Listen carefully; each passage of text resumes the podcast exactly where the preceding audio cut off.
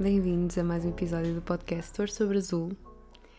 Primeiro queria dizer que estou super feliz porque há uns tempos tinha perguntado se mudava o nome do podcast, se mudava a estética do podcast e depois recebi uma mensagem mesmo querida a dizer que foi de uma, de uma pessoa que encontrou o podcast no, no Spotify, foi recomendado pelo próprio Spotify. Estou muito orgulhosa porque Spotify recomenda o meu podcast às pessoas. Obrigada, Spotify.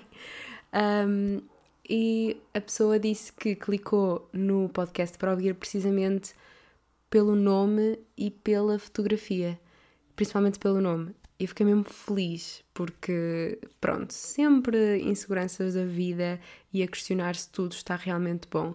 Então fiquei feliz e pelo menos o nome eu vou manter. Quanto à imagem, pronto, eu sou uma constante insatisfeita, então ando a ver até à procura de alguns designers e ilustradores para ver se faço uma coisa gira.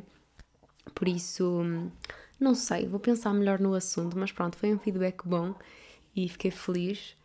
Uh, esta semana não aconteceu assim grande coisa, não foi assim uma semana muito interessante e hum, não tenho assim imensa coisa para contar, mas fui apontando sempre alguns temas. Eu acho que vai ser assim um episódio mais curtinho, mas acho que vai ser giro na mesma. Acho que estão a ouvir imensos cães. Acho que se calaram agora. Espero que sim. Se não olhem também, são ambientes, já sabem como é que é. Um, por onde é que eu ia começar? Queria falar sobre hum, interações sociais, porque as poucas, muito poucas interações sociais que eu tenho tido, a sério, é, é mesmo pouco. Eu quase nem saio de casa e quando saio é para estar sempre com as mesmas pessoas.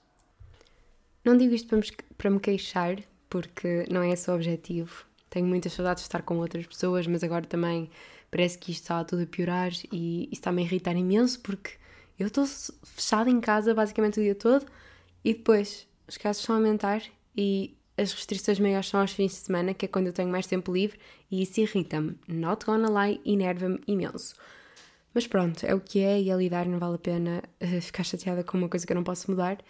Mas em relação às interações sociais, eu tenho reparado que nas poucas que eu tenho, eu tenho tentado uh, ser mais natural, porque eu tenho uma necessidade muito forte de agradar uh, aos outros quando faço assim interações sociais. Eu tenho tentado, pronto, simplesmente contrariar um bocado esta tendência e não forçar. E, por exemplo, se eu estiver com alguém que não conheço, eh, por exemplo, numa fila ou numa situação social de alguém desconhecido, eu normalmente até meto, não, não sou muito de meter conversa, mas às vezes meto, ou se meterem comigo eu falo, não sei quê. Mas noutras situações onde isso não se proporciona e.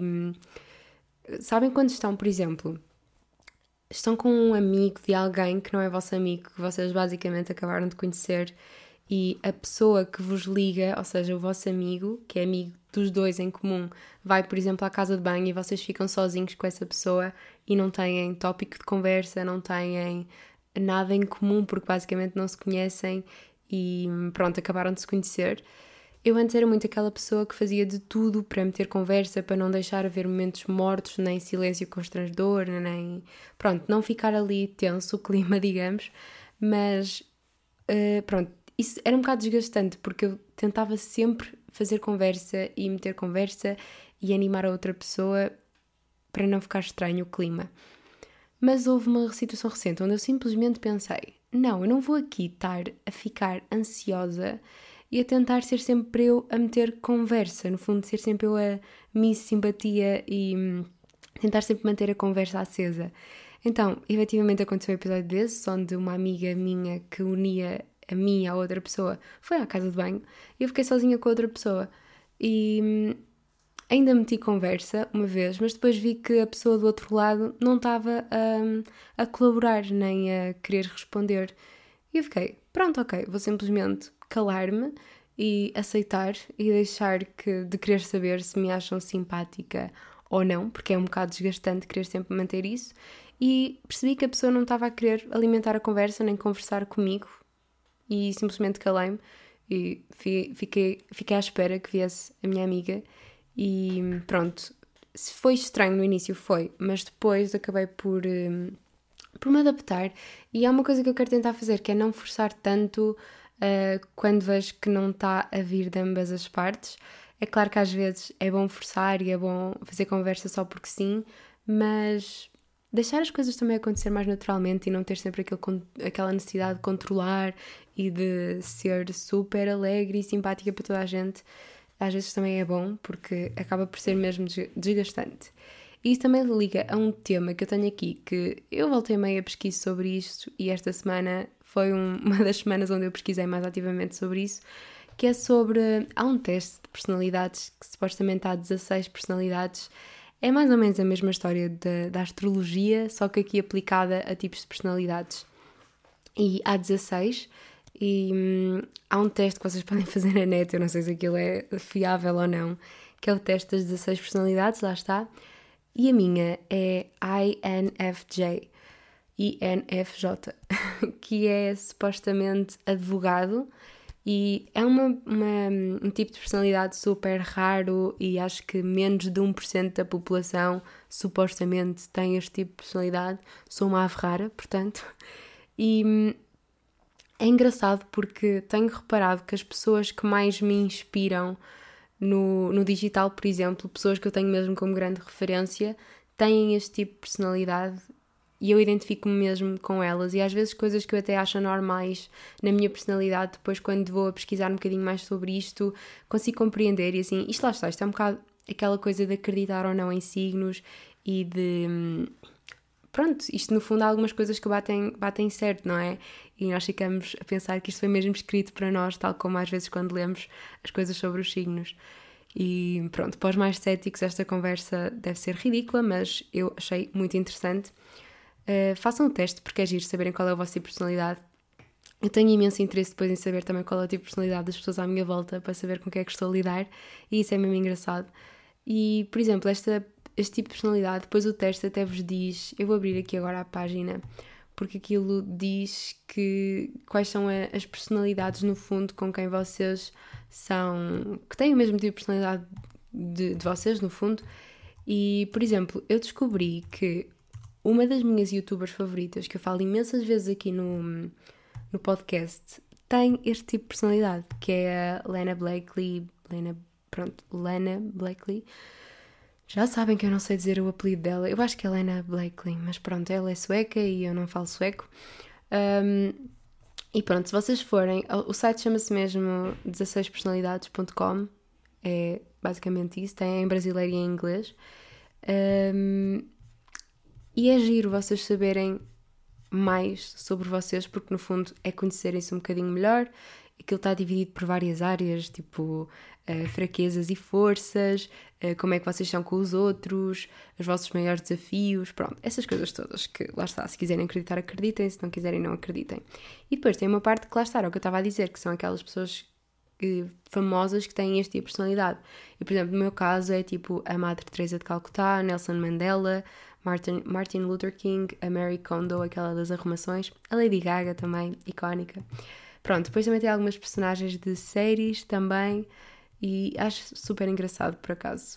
Um, é giro ver estas coisas e, e, pronto, depois também andei a ver imensos vídeos no YouTube sobre isto para tentar perceber melhor e actually ajuda porque hum, às vezes há aspectos da nossa personalidade que nós não compreendemos, então ter um site que não é uma fonte super segura, ou ter um vídeo no YouTube de alguém a falar sobre esse aspecto da nossa personalidade acaba por nos dar um alívio e pensar, ok, afinal não sou assim tão estranha, há mais pessoas como eu, isto é normal e isto, pronto, eh, não, não sou louca, não, não é assim tão grave. E, e nesse aspecto ajuda um bocado e pronto, é engraçado, por isso se quiserem fazer o teste, se é, que, que já não o fizeram, porque isto é um teste que já se faz há imenso tempo.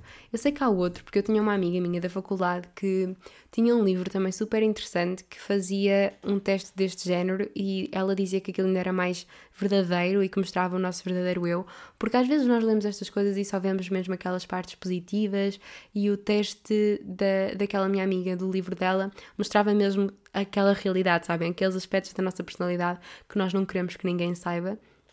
Eu achei imensa piada a isso, eu já não me lembro qual era o nome do teste ou o que é que me calhou na altura, mas achei muita graça porque vai mesmo tocar com o dedo na ferida, sabem? Acho que no processo de autoconhecimento é importante nós conhecermos o melhor de nós e o pior de nós, a forma como nós lidamos com os outros, o que é que precisamos de melhorar, o que é que estamos bem, mas pronto, nós no fundo precisamos sempre de melhorar, não é?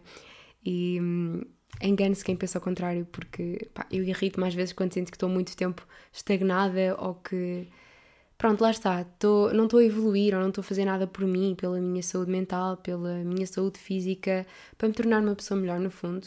Por acaso, isso leva-me a outro tópico que também tenho pensado bastante, não é pensado, tenho visto, um, que é aquela trend do TikTok que é Becoming That Girl, entre aspas, That Girl, uh, que no fundo That Girl consiste em basicamente ser a rapariga perfeita, que é magrinha, que come só comida saudável, que faz exercício físico todos os dias, que medita, que faz journaling, que faz mil e uma coisas antes do sol sequer nascer, que tem, pronto, uma rotina super saudável e que cuida dela. E todo o propósito desta trend é bom, porque supostamente é para nós sermos a nossa melhor versão de nós mesmos. No entanto, eu acho que é um bocado tóxico a forma como está a ser transmitido, porque no fundo nós só vemos Uh, primeiro, eu acho que é um bocado consumista a trend. Porquê? Porque nos obriga, nos impinge quase aquela sensação de que nós temos de ter uma vida super estética e com aquela estética muito específica, que temos de comprar, por exemplo, certos elementos de decoração para que o nosso quarto e que a nossa vida seja toda mais visualmente apelativa. Uh, temos de comprar uh, as melhores roupas para treinar, os, as canecas mais giras, os copos mais giros, as nossas bebidas têm de ser super aesthetic. Pronto, uma série de, de elementos que, que obrigam e fazem essa pressão para que só. Basicamente, disto que tu só podes ser aquela rapariga, entre aspas, se tiveres esse conjunto todo de elementos, a tua roupa ser super Pinterest e não sei o quê. E nessa parte eu acho um bocado tóxico. E também acho um bocado tóxico a ideia de que lá está, para nós sermos a nossa melhor, a nossa melhor versão, temos de ser super estéticos e ser magros e não podemos ter outro tipo de corpo, porque ser saudável não tem nada a ver com o nosso tipo de corpo, então eu acho essa ideia mesmo errada. E, e depois também é um bocado irrealista, porque self-care e cuidarmos de nós nem sempre é eh, fazer máscaras faciais ou nem sempre é treinar todos os dias. Às vezes, só o simples facto de nós termos, por exemplo, sei lá, uh, tirarmos 5, 10 minutos para ler ou naquele dia termos simplesmente conseguido fazer uma rotina de skincare básica ou hum, termos ido dar um passeio porque o nosso dia não estava a correr bem. Pequenas coisas que não envolvam assim vidas super estéticas e coisas muito grandiosas fazem parte de self-care e contribuem para sermos a nossa melhor versão. E eu sinto que nem sempre temos de estar nesse mood de ser, de ter uma rotina perfeita, uh, que de vez em quando também podemos comer coisas que fujam àquilo que é dito saudável. Uh, aliás, eu acho que saudável é nós acabarmos por comer aquilo que nos faz bem, que nos faz sentir bem. Se de vez em quando me faz bem comer um croissant, eu vou comer um croissant de vez em quando. Pronto, também já tive esta conversa, não quero entrar por aqui, mas no fundo eu acho que aquilo tem coisas boas, no sentido de lá estar, como eu já disse, promover o facto de sermos a nossa melhor versão, mas por outro lado é tóxico porque lá está, promove aquilo sempre muito de forma uh, do ponto de vista do privilégio, do ponto de vista de que temos de ter uma vida perfeita, do, da positividade tóxica e isso eu não concordo nada. Lá está também, uh, acaba por abordar a questão da, da gordofobia, do racismo, porque todas as raparigas basicamente que se veem são brancas e magras e todos esses estereótipos nós não precisamos na nossa vida, não é? Por isso, lá está, acho que é bom promover essas coisas, é bom promover o desenvolvimento pessoal, mas é mau quando promovemos de forma hum, tóxica, às vezes até de forma inocente, às vezes nós nem nos apercebemos. E às vezes tenho um bocado de medo disso também, que é, será que eu, quando partilho determinadas coisas, estou a, a promovê-lo de forma correta ou estou simplesmente a mostrar o melhor lado da história e a esconder que nem sempre me sinto bem, que... Porque lá está, não, acho que todos temos noção disto, mas ao mesmo tempo não temos. Aquilo que nós vemos online é só 1% do dia de uma pessoa, ou 20%, dependendo daquilo que as pessoas quiserem mostrar. E, e às vezes questionam, porque às vezes eu tenho dias maus, eu tenho semanas más, e no Instagram parece que não, no Instagram parece que, que estou feliz.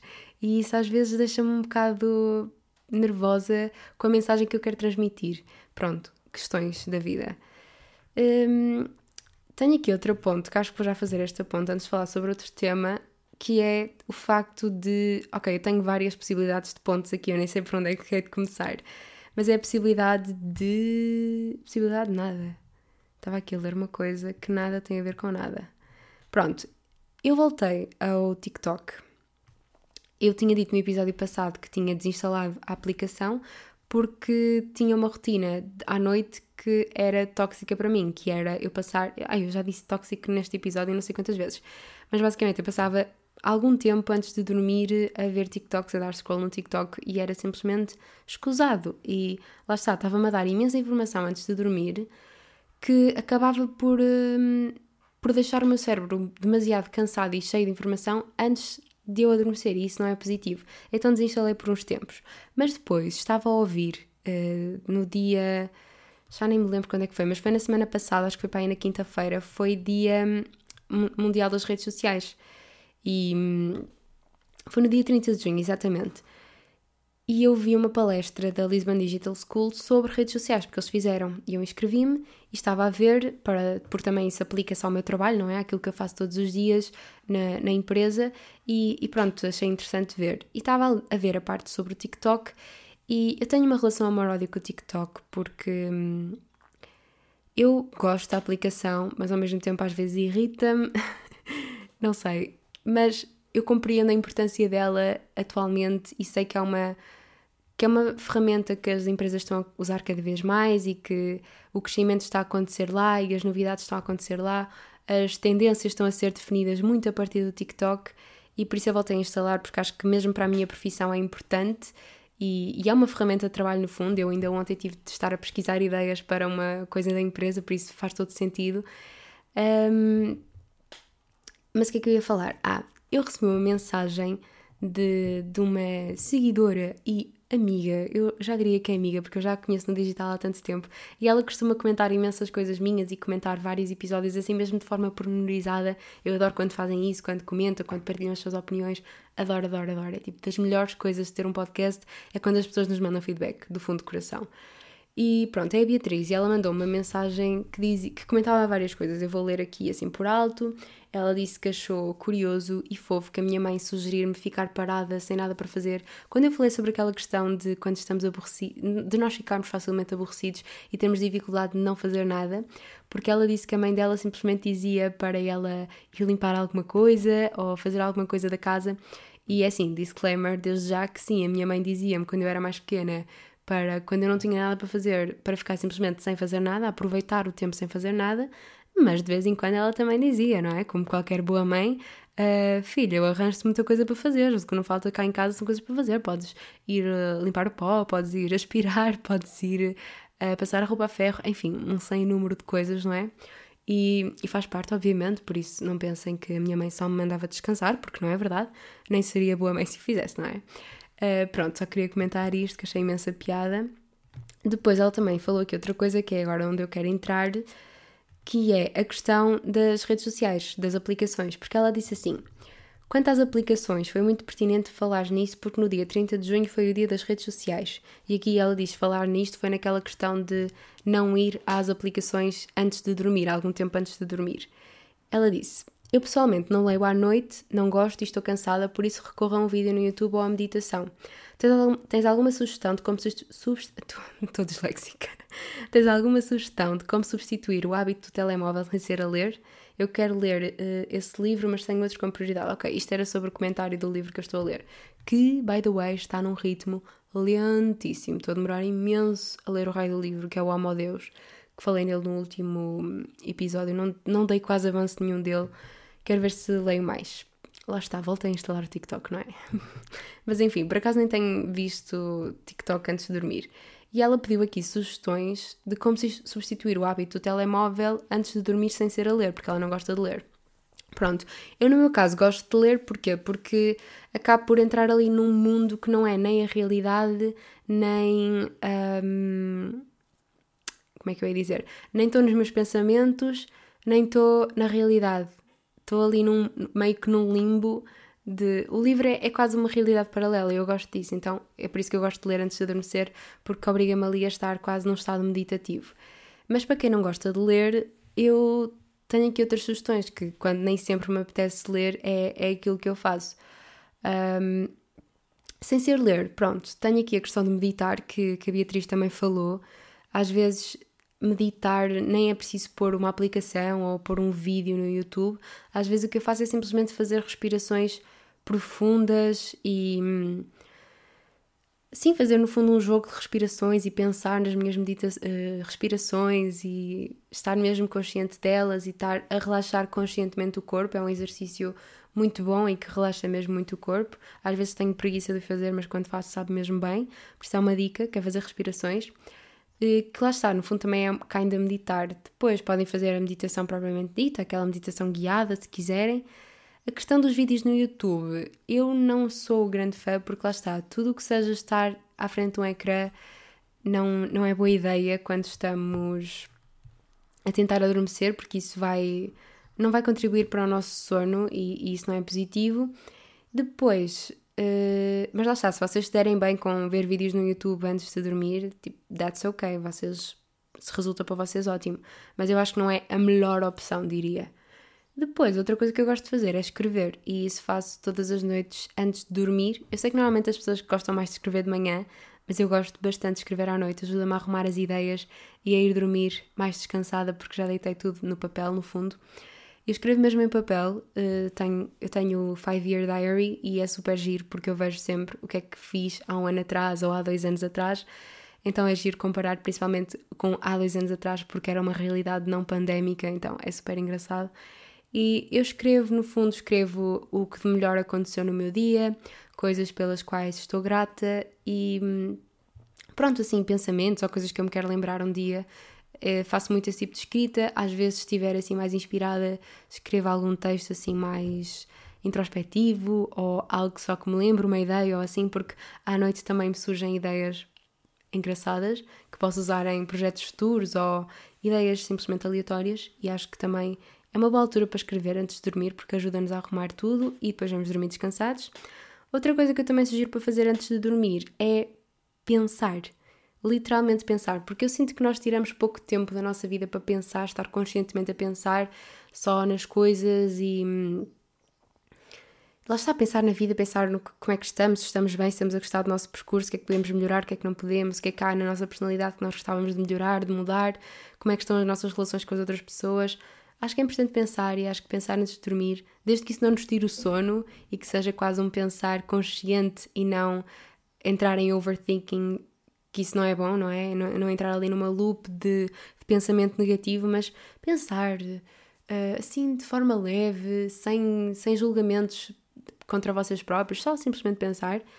Depois tenho aqui apontado rezar. E não é que eu acredite em não, não me considero religiosa, não tenho nenhuma religião que eu diga, pronto, esta é a minha religião, mas quando eu digo aqui rezar é às vezes falar com vocês próprios, falar com alguém, no fundo está muito ligado ao pensar, é vocês agradecerem e agradecerem pelo que vocês têm, no fundo manifestar também, se quiserem chamar a isto manifestar, como a geração Z gosta de dizer e nos TikToks, deste, TikToks desta vida gostam de dizer, mas lá está, pensarem conscientemente nos vossos desejos, naquilo que vocês querem projetar no futuro, falarem com uma entidade divina, não sei, com o universo, se vocês forem religiosos, falarem com a vossa divindade, com o vosso Deus.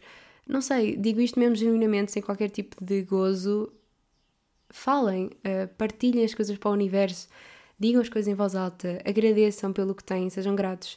É uma coisa que às vezes me esqueço de fazer, que é agradecer por tudo o que tenho, porque às vezes nós ficamos tão absorvidos com coisas pequenas que nos chateiam que nos esquecemos de agradecer eh, daquela sensação de gratidão, não é? Das coisas que nós temos todos os dias e que damos como garantidas, por isso. Também é uma coisa boa para fazerem antes de dormir, para irem dormir, irem dormir descansados. E depois é organizar o, o próximo dia. Isto resulta muito comigo Uma coisa que eu tenho feito sempre e que já faço há algum tempo é, se vou treinar no outro dia de manhã, ponho logo a roupa de treino uh, separada. Normalmente até às vezes deixo já, o tapete de treino estendido para o outro dia. Encho logo a minha garrafa de água para de manhã já ter, uh, para beber logo quando acordo. Deixo também escrito a minha to-do list para o dia seguinte. Prepararem mesmo o vosso dia, porque depois quando acordarem vai estar tudo muito mais organizado e put together e vocês vão acordar noutro mood. A minha altura favorita do dia é amanhã, assim que acordo, porque eu acho que é quando o meu mood está melhor, eu fico mesmo em paz com a vida e sabe mesmo bem, porque sim, tenho a minha rotina, acordo, treino, uh, cuido de mim, passa-me mesmo bem. Uh, ultimamente é a altura do dia que eu mais tenho valorizado, honestamente. E honestamente são estas as minhas recomendações sobre o que fazer antes de dormir sem ser ler. E. Hum, não tenho grande coisa a acrescentar sobre isto, honestamente. Nunca pensei, já estar nos 25 minutos, parece que não falei nada ainda.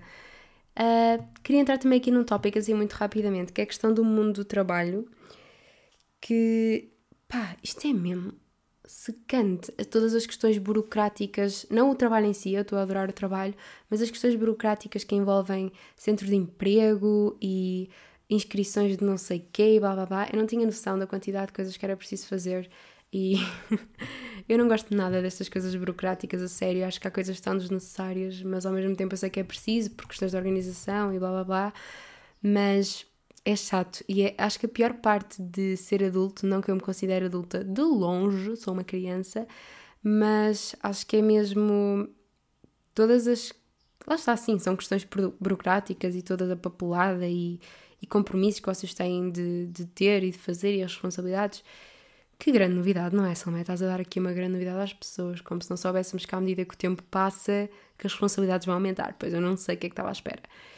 E hum, outra coisa que eu queria falar é a pressão que nos impõe sobre aquela, hum, aquela palestra que eu disse que ouvi há dias sobre as redes sociais, que é a pressão que nos é incutida, principalmente a, a profissionais da comunicação, para estar nas plataformas, para estar no LinkedIn, para estar no TikTok, para estar sempre a par das tendências. E eu sei que é cá ainda o nosso trabalho, mas às vezes é tão, tão, tão irritante. Principalmente o LinkedIn, às vezes irrita-me tanto com aquelas conversas de dos, dos, recrutamentos e das empresas e das empresas que têm mesas de ping-pong e que as melhores empresas são isto e não sei o quê, e o bom uh, funcionário é assim, e as lideranças e blá blá blá.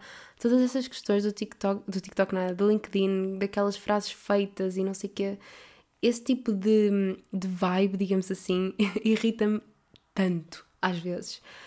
Um, não sei, gostava que as pessoas fossem um bocado mais terra a terra e mais honestas e não pintassem tudo. Porque no, no, o LinkedIn é um bocado tóxico, parece que está toda a gente em competição e a verdade é que cai da questão e toda a gente quer ver quem é que é o melhor profissional. É tipo o Instagram, só que em vez de ser com fotos bonitas é com profissões e com conquistas e não sei quê. E sabes, às vezes há pessoas que o fazem, fazem-no de forma positiva e fazem-no até em forma de encorajamento e partilham coisas mesmo interessantes. Eu vejo coisas interessantíssimas no LinkedIn. Há outras que é só, parece show off, lá está. E isso irrita-me um bocadinho, um bocadinho bastante. E o TikTok também, lá está, é aquela pressão para estar sempre lá, porque aquilo está sempre com tendências e o áudio da manhã já não é o áudio de hoje. E às vezes isso cansa, cansa muito trabalhar com redes sociais. Eu não tinha essa ideia, porque até aqui eu só o fazia a título pessoal e agora a título pessoal está tipo encostado a um canto e tudo que eu faço é mesmo a nível profissional e ter de estar sempre parte de tudo é, é um bocadinho cansativo e não é, lá está, não é um cansaço que se note logo, mas é um cansaço que se acumula e que depois fica aqui tudo uma confusão na nossa cabeça porque é muita informação. Olhem, a recomendação cultural que eu tenho para hoje é, são duas, na verdade. Uma delas é o Clube da Felicidade, que é o documentário barra série barra não sei do Carlos Coutinho Vilhena, que está no YouTube. Um, eu achei muito interessante. Eu gosto muito de todo o trabalho do Carlos Coutinho de Vilhena. Eu, lá está, acho que em 2020 aprendi a gostar de humoristas e adoro o trabalho dele. Acho que é, é incrível. Identifiquei muito com o Clube da Felicidade, com a forma como ele aborda a criatividade, com aquela pressão constante, com a necessidade de simplesmente às vezes desaparecer e, e dar o ghost da vida. Achei muito interessante. Pronto, também ainda só vi o primeiro episódio, acho que ainda só saiu o primeiro episódio. Depois houve uma frase que, que achei super engraçada que era para aquelas pessoas que acham que têm o comando da nossa felicidade e que às vezes nem é por mal, mas que acham que sabem sempre o que é melhor para nós, um, eles disseram uma frase que era ser feliz antes de quereres ensinar-me como ser feliz.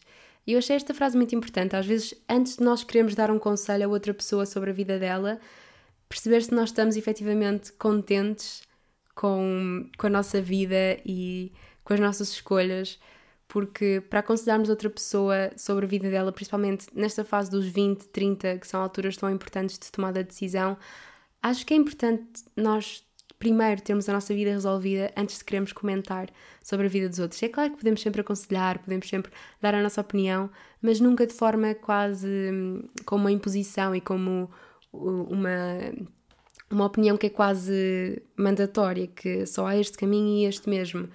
Acho que é importante e gostei imenso, por isso vejam o Clube da Felicidade do Carlos Coutinho Vilhena. Eu vou beber água porque a minha voz está a falhar. A outra recomendação cultural que eu tenho é Lá está, o programa cautelar, outra vez. Desta vez foi sobre alterações climáticas. E aqui vou recomendar como uh, recomendação cultural desta semana, porém, contudo, estava à espera de mais. Confesso que estava à espera de mais. Achei que tocaram nos pontos importantes, sim, mas senti que faltou. Hum, que deram muita informação que já sabia e pouca informação nova. E como aquilo é um programa mais para alertar as pessoas e para as informar, eu senti falta, se calhar também é por eu estar tão dentro do tema, mas que não estou assim tão dentro do tema. Há pessoas que sabem muito mais do que eu desta área. Mas senti falta de informações mais práticas sobre o que as pessoas podem verdadeiramente fazer. Acho que é o único aspecto negativo que eu tenho a apontar. Acho que foi bom terem falado sobre este tema e trazerem este tema para horário nobre, lá está. Mas não sei, senti falta de qualquer coisa. Fica a recomendação na mesma, mas senti falta de mais ação, porque falou-se muito sobre aquilo que as empresas e os governos podem fazer, que é importante, obviamente, mas como aquilo é um programa dirigido ao público, senti falta de, de um bocadinho mais. Lá está, de dar. Como é que se diz? dar, no fundo, estão a faltar as palavras dar ações concretas que as pessoas podem fazer, no fundo, coisas que elas podem mudar na vida delas, porque ela fez assim um resumo, a Filomena fez um resumo no, no final sobre aquilo que as pessoas podem mudar, mas foi assim muito rápido e hum, podia-se aprofundar um bocadinho mais isso e ver, uh, abordar a importância de, das pequenas mudanças das pessoas no. O impacto que elas podem ter para, para as alterações climáticas e acho que faltou um bocadinho isso. E, e nesta questão das alterações climáticas, também tenho aqui ainda uma parte da mensagem da Beatriz que foi no que toca ao tema da moda, que era aquela questão do. De, dos olhos da, da China e não sei o quê, que é uma coisa que lá está, que se vê imenso e que é tão grave, tão grave, tão grave as pessoas fazerem rolos quase todas as semanas e comprarem imensa coisa. E eu acho que isso é uma coisa que tem mesmo de se mudar esta sede de consumo que é tão fácil nós irmos atrás dela, porque lá está, está tão apetecível e está tão à mão de semear que, que eu acho que é um dos passos mais difíceis, é mesmo nós reduzirmos o nosso consumo de tudo, porque lá está, isto envolve também o nosso psicológico e envolve coisas que nós às vezes nem damos conta que estamos a ser envolvidos nesta questão e, e, é um desafio, é um desafio para todos nós, não é mesmo nada fácil. Por isso, vão com calma, mas vamos tentar aqui todos juntos reduzir o consumo, porque eu também estou a tentar, tentar, mas tentar não chega, não é? Nós temos de conseguir. Um, ainda sobre TikTok, aqui para fechar o episódio num tom mais leve, uh, eu descobri a melhor coisa da vida, o melhor lado do TikTok para, para mim neste momento, que é o lado do TikTok de millennials, porque eu neste momento identifico-me imenso com millennials. Eh, porque lá está, são pessoas que estão mais a trabalhar e assim. E é o mundo dos millennials e do corporate work, do trabalho em empresas. E aquilo tem imensas piadas e inside jokes e faz-me sentir compreendida, faz-me sentir revista e lá está, as redes, sociais, as redes sociais têm o poder de nos fazer sentir relatable e identificar-nos com outras pessoas e pensarmos, ok, não somos os únicos a pensar assim, não estamos sozinhos nesta dor. Então eu estou a amar este lado do TikTok. Eu farto-me de rir, eu depois mando estes TikToks ao André na esperança que ele perceba, mas ele não está a viver esta realidade, portanto ele não percebe, mas eu divirto-me sozinha e hum, às vezes ajuda a lidar melhor com os dias e naqueles dias em que só queremos sair e passear e não estar 8 horas agarrados a um computador, é ótimo ter este escape, not gonna lie, lá está. O TikTok tem coisas boas e tem coisas más, e no fundo falei imenso sobre TikTok neste episódio, mas se vocês desse lado, se houver aí alguém que também esteja a trabalhar assim, uh, neste mundo mais das empresas e não sei o quê, entrem no lado do TikTok que envolve millennials e corporate work, procurem um, hashtag uh, remote work, corporate work e vão encontrar imensa coisa engraçada. A sério, eu estou apaixonada por este mundo. Acho que vou acabar por aqui. Também não tenho assim mais nada de especial para dizer. Por isso, vemo-nos para a semana. Um grande beijinho. Tchau, tchau.